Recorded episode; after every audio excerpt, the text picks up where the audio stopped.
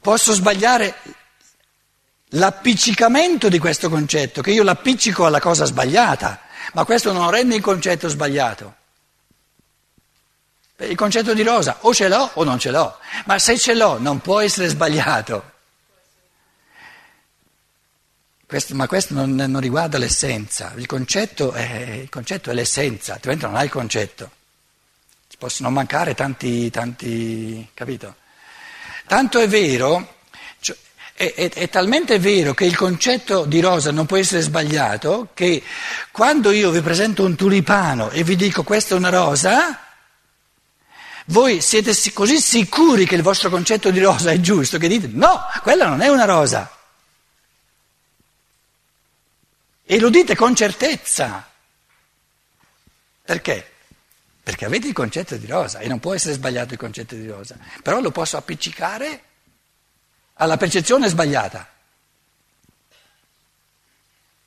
Quindi dicendo, qui ho qui i due fiori, qui il tulipano e qui la rosa e dico, questa è la rosa. No, no, no, no, no, no, no, questo concetto lo devi appiccicare a quest'altra percezione. Ma è sorto un dubbio rispetto al concetto di rosa, no? No, proprio perché sono sicuro cos'è una rosa o il concetto di rosa, dico no, quella rosa è quest'altra, non è quell'altra. E questo elemento della certezza assoluta, della verità oggettiva, è proprio quello che viene mortificato al massimo dal dogma feroce no?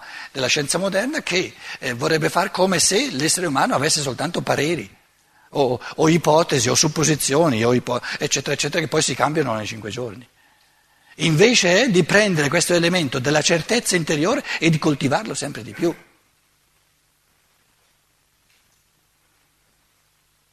Però vi ripeto, il concetto di rosa che ognuno di voi ha e qui ce l'ha ognuno, è chiarissimo, no? perché tutti noi sappiamo cos'è la rosa. Non, è, non si può, met, non si può eh, mettere in discussione, non si può, eh, come dire, renderlo vacillante.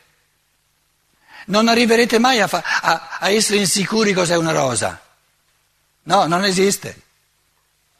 Rosa è rosa, lo sapete. Adesso qui ho un tulipano e vi dico, questa è una rosa, siete insicuri? Siete insicuri? Incerti? Vacilla? No, dite no, non è una rosa. Perché so cos'è una rosa. Quindi il relativismo moderno è proprio l'esercizio di potere massimo che vuole proibire all'essere umano, impedire che, che entri sempre di più, crei sempre di più l'elemento della verità oggettiva assoluta, dove non c'è, non c'è il dubbio, dove non c'è il soggettivo, dove non c'è il relativo. Perché il fatto, che, il fatto, che, la rosa che io vi presento possa essere bella, brutta, eh, rattrappita, eccetera, eccetera, eccetera, non mette in dubbio il fatto che sia una rosa, sia una rosa, scusate. Perché io non vi sto chiedendo se è bella o se è brutta la rosa, vi sto chiedendo è una rosa o no? E ho in mano un tulipano. Adesso ho in mano una rosa e vi chiedo, è una rosa? Voi non state a guardare, la domanda non è se è una rosa bella, brutta, eh, all'inizio del suo... No, la domanda è è una rosa o no? E voi dite sì, è una rosa, se ho in mano una rosa. È così evidente.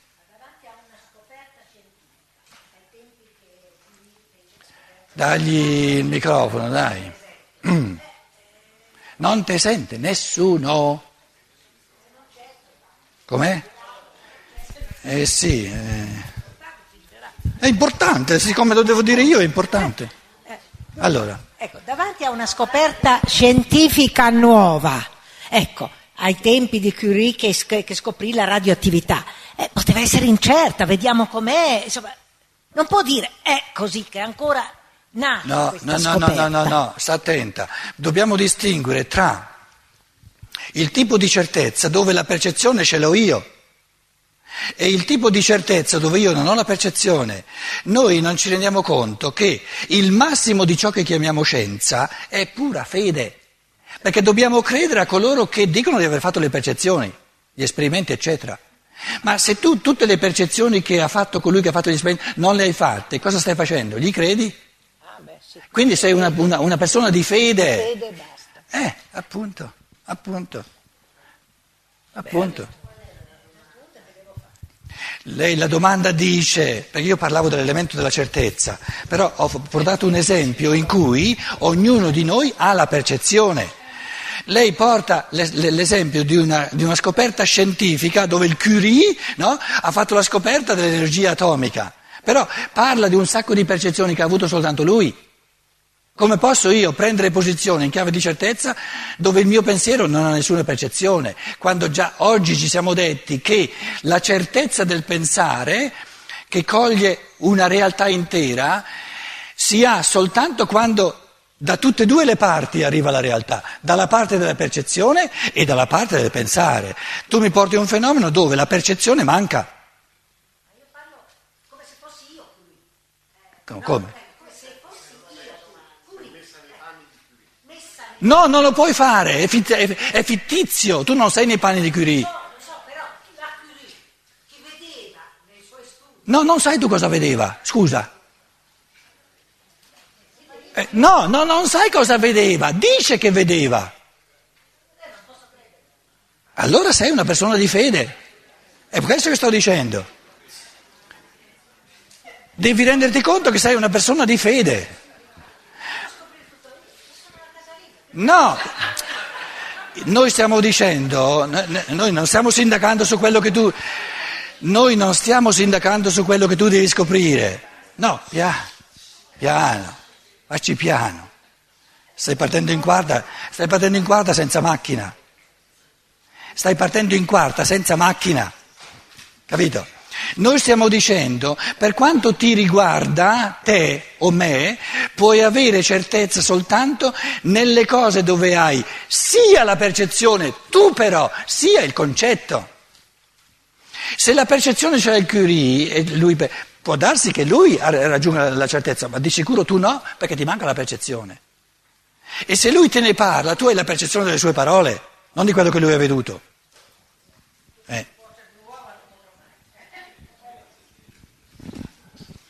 Il massimo, cioè la, la, la, maggior parte di ciò che noi chiamiamo scienza, la maggior parte di ciò che noi chiamiamo scienza è pura fede. Ma è così logico, scusate. Chi ha fatto tutti questi esperimenti? Tanto è vero che Goethe, no? Goethe aveva letto i fenomeni di ottica in Newton e dice no, no, no, no, non mi convince, non può essere così. Allora cosa ha fatto Goethe? È andato a Iena, si è fatto dare tutti gli strumenti di ottica, cristalli, eccetera, eccetera, voleva rifare lui gli esperimenti. In altre parole dice, Goethe diceva, se io voglio dire una, una, una, una, parola autorevole, devo avere le percezioni io. Perché lui dice una cosa le percezioni che Newton, Isaac Newton ha avuto, un'altra cosa le interpretazioni che il suo pensiero ha fatto. Sono due cose diverse. Ora, se io suppongo che il mio pensare farà altre riflessioni, creerà altri concetti, devo però darmi la percezione. Altrimenti devo chiudere, tenere chiuso il becco, scusa. Dove non ho la percezione cosa ho da dire? Nulla.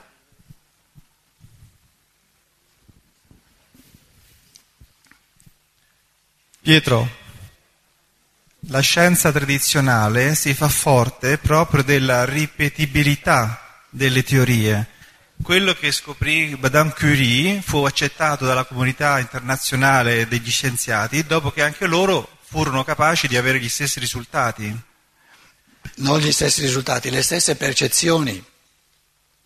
E confermare le teorie. Del... No, davanti alle stesse percezioni il loro pensare ha creato concetti analoghi e quindi si sono trovati d'accordo. Questo però non impedisce a me, se fosse nel mio karma, se avessi i soldi, il tempo, eccetera, se fosse il mio compito, di rifare tutte le percezioni e di creare tutt'altri concetti. Perché non perché sono dieci persone devono per forza avere ragione. La verità non è questione di maggioranza. No, la storia lo dice che dopo anni furono modificate quelle teorie con e altre allora, nuove verifiche. E cioè... allora, e allora, vedi? Quindi dire che avevano ragione perché erano in parecchi non serve a nulla. Resta il fatto che ognuno può parlare con, con conoscenza di causa no? e dir la sua soltanto se mi presenta la realtà in quanto ha in mano sia la percezione sia il suo pensare. Però la percezione è importante, è, è, è necessaria, anzi precede il pensare, abbiamo visto oggi. Nel momento in cui io ho accesso alle sue percezioni, no? ho il diritto io, in base al mio pensare, di, dire, di, farmi un concetto sul suo pensare. Se è un pensare penetrante o poverello che va soltanto in base a rappresentazioni o che va a tirar fuori dalla, dalla de, eh, eh, rappresentazioni del passato che sono già state superate, eccetera, eccetera. Tutta questa presa di posizione la faccio col mio pensare. Adesso viene Goethe, rifà le percezioni che ha fatto Isaac Newton e dice, ma quello è bacato nel suo pensiero. E allora chi ha ragione?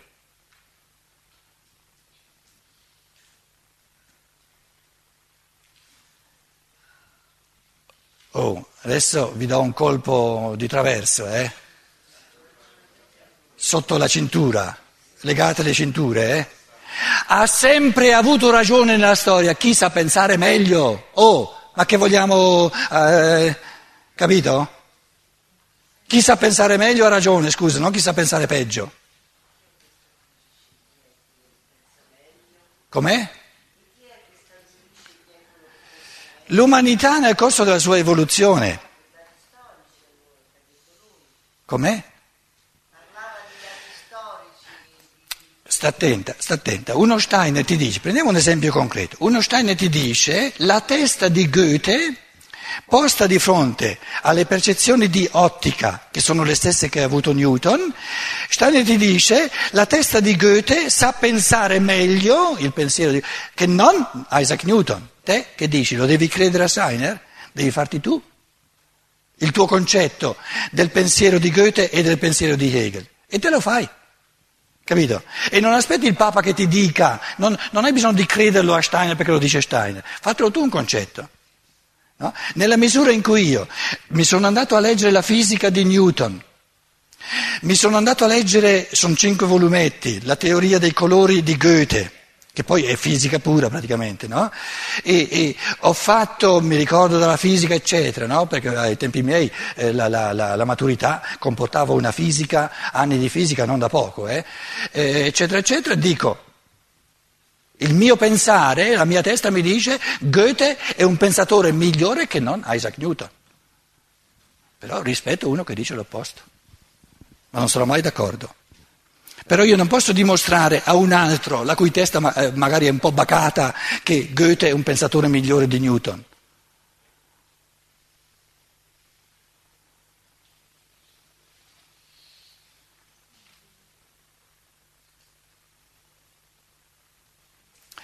Voglio dire, il colpo un po' eh, sotto la cintura è che, lo dico in un altro modo, ma è la stessa cosa.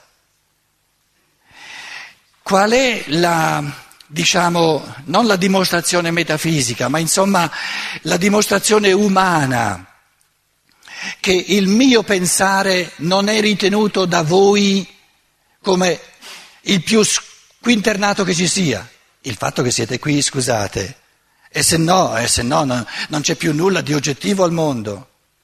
Il fatto che siete qui sta a dire, è inutile che, che, che, che ci, ci eh, giriamo attorno, sta a dire che bene o male, tutto sommato, no? facendo magari delle sottrazioni eccetera, ma nell'insieme il vostro pensiero, vi sentite incentivato il vostro pensiero in base a quello che io esprimo. E io lo prendo come un complimento, scusate, altrimenti sarebbe da stupidi continuare a tornare, andate a fare qualcosa d'altro, no? Voglio dire, in fatto di pensiero non è tutto aleatorio, non è tutto relativo. È una stupidata dire che è tutto relativo. No, non è vero che è tutto relativo. C'è un tipo di pensare che eh, colpisce di più nel centro e c'è un tipo di pensare che invece va proprio a vanvera. E ognuno si, si, ritiene competente a dire no, no, questo, tipo, questo, questo processo di pensiero lo vedo, lo vedo, forte, lineare, mi aiuta, mi crea luce, eh, invece quest'altro processo di pensiero non mi dà nulla. Ma il pensiero che non dà nulla, allora, secondo quello che tu dicevi poco prima, non è un vero pensiero. No, è pieno di buchi. Cioè il concetto della, della, carenza è molto importante, perché la carenza non ti dice c'è qualcosa di sbagliato, c'è qualcosa di moralmente... No, ti dice soltanto un buco. Questo è molto importante, il concetto di buco non, non moraleggia, dice c'è soltanto un buco. Secondo me il pensare di Isaac Newton è pieno di buchi. Il pensiero di Newton è pieno di buchi, che invece un Goethe mi riempie. Dove mancano intuizioni fondamentali in Newton, e lo leggo in inglese magari, le trovo in Goethe. Ma questo lo, di, lo deve dire pensare, altrimenti che, che, che organo abbiamo noi per... Eh, capito? Oh, prendiamo un altro esempio, ma tutte cose, come dire, eh, tutte cose eh, poco simpatiche o poco tolleranti, no? questa, questa, questa baggianata della tolleranza, tutto il relativismo, in base alla tolleranza bisogna, cioè, vale soltanto il relativismo. Adesso pensate voi, in questa temperie di relativismo, dove ognuno ha soltanto le sue opinioni e nessuno è, è dogmatico e coercitivo presentarsi con, de, con delle certezze, pensate a un Tommaso d'Aquino che dice Aristotele non erra. Erra. Perché se errasse fu, finisce subito di essere Aristotele. Beh, come la mettiamo?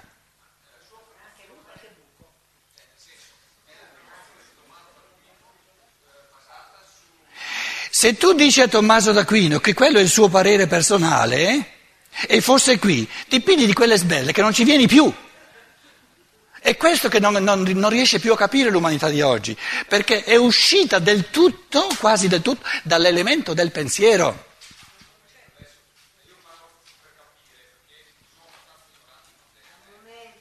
Sì, adesso ci vai un pochino più piano di prima, eh? Sì. Perché lo schiaffo di Tommaso d'Aquino ti è arrivato. No, vabbè. Cioè, onestamente, eh, io anche prima di iniziare, so benissimo che non ho una, una, preparazione sufficiente, però siccome mi interessa almeno iniziare a capire certe cose, ehm, io ricordo vagamente eh, le, alcuni passaggi della filosofia di Aristotele e di Tommaso d'Aquino, perché è stata fatta così e il mio interesse era proprio pro interrogazione. No? Storia della filosofia al liceo o all'università? No, al liceo. Allora, il fatto è che eh, mi ricordo che mh, Aristotele aveva, eh, adesso magari mi esprimo come sono capace, dei sistemi, diciamo, eh, un, una, un, metodo di, di, di, creare dei concetti, c'era il sillogismo, no? c'erano vari tipi di sillogismo, eccetera. Eh, non mi ricordo nello specifico. Eh, allora, la mia domanda è questa. Tommaso d'Aquino ha, diciamo, verificato in sé che eh, il modo di eh, sillogizzare, di, di, pensare di Aristotele era valido. Ora, la mia domanda è, eh, proprio per tornare al discorso del parere, ehm, c- sembra dunque che ci sia un sistema di pensare che sia, come dire, eh, corretto oh, per l'uomo in quanto spirito umano? Stai ponendo una domanda o una risposta? Sembra che sia così, a me, da, da quello che emerge.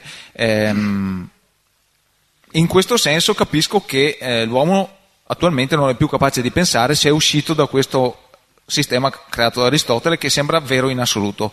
Io non ho studiato a fondo la cosa abbastanza per eh, affermare questo con certezza, eh, quindi mi fermo qua, per quanto ho, ho intuito. Um, se è così, sarebbe, diciamo, se uno cerca eh, diciamo, la verità nel, sen- nel, senso anche del modo corretto di pensare, sarebbe un sollievo, perché deve in pratica, cioè è interessato solo a capire come deve imparare a pensare. Diversamente eh, entriamo nel, sempre nel discorso dei pareri, perché diversamente Tommaso d'Aquino, secondo il, la sua ricerca, il suo pensare, il, eh, il pensiero di Aristotele era corretto o no, ma secondo lui. Diversamente, come ripeto, questo è quello che ho capito fino a qua. Stop. Allora, Prendiamo l'esempio più semplice del sillogismo. Il sillogismo non è un concetto, è una concatenazione di concetti. Syn, logos, sillogismo. Quindi logos con logos con logos con logos, una concatenazione di concetti, perché logos significa anche concetto. Allora, il, il, il ehm, sillogismo primo, che noi imparavamo già al primo semestre, è tutti gli uomini sono mortali. La prima frase, come si chiamava la prima frase?